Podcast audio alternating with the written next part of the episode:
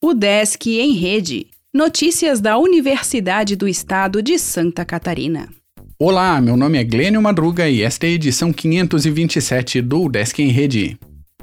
O Desk obtém recursos federais em pesquisa sobre o setor automotivo.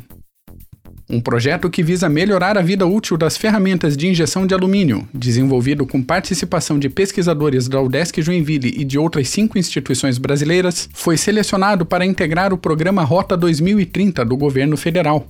Coordenado pela Fundação de Desenvolvimento da Pesquisa, o programa quer elaborar uma política industrial de longo prazo para o setor automotivo e de autopeças, estimulando o investimento e o fortalecimento das empresas brasileiras do setor. O principal objetivo do projeto é desenvolver técnicas para a melhoria na vida útil das ferramentas de injeção de alumínio, por meio do estudo e da incorporação de novos tratamentos, revestimentos de superfície e adição de materiais, visando a redução do desgaste, da fadiga térmica das cavidades e do número de intervenções para sua manutenção. Clínica de Fisioterapia amplia sua estrutura depois de reformas.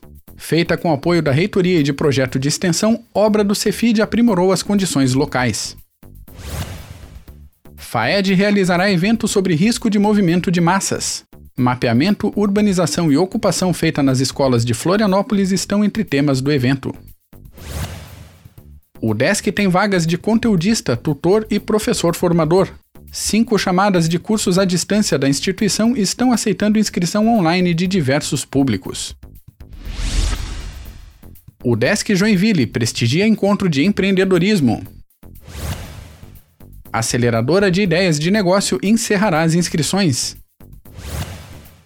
Formaturas da ESAG ocorrem na quinta e na sexta. Cefid dá início à Semana de Integração Acadêmica. Repetição máxima é explicada no Minuto da Musculação. Mestrado profissional em enfermagem está com 14 vagas abertas. O Desk em Rede é uma iniciativa da Secretaria de Comunicação da Universidade, com produção e edição de Glênio Madruga. O podcast vai ao ar de segunda a sexta-feira, às 11 horas da manhã.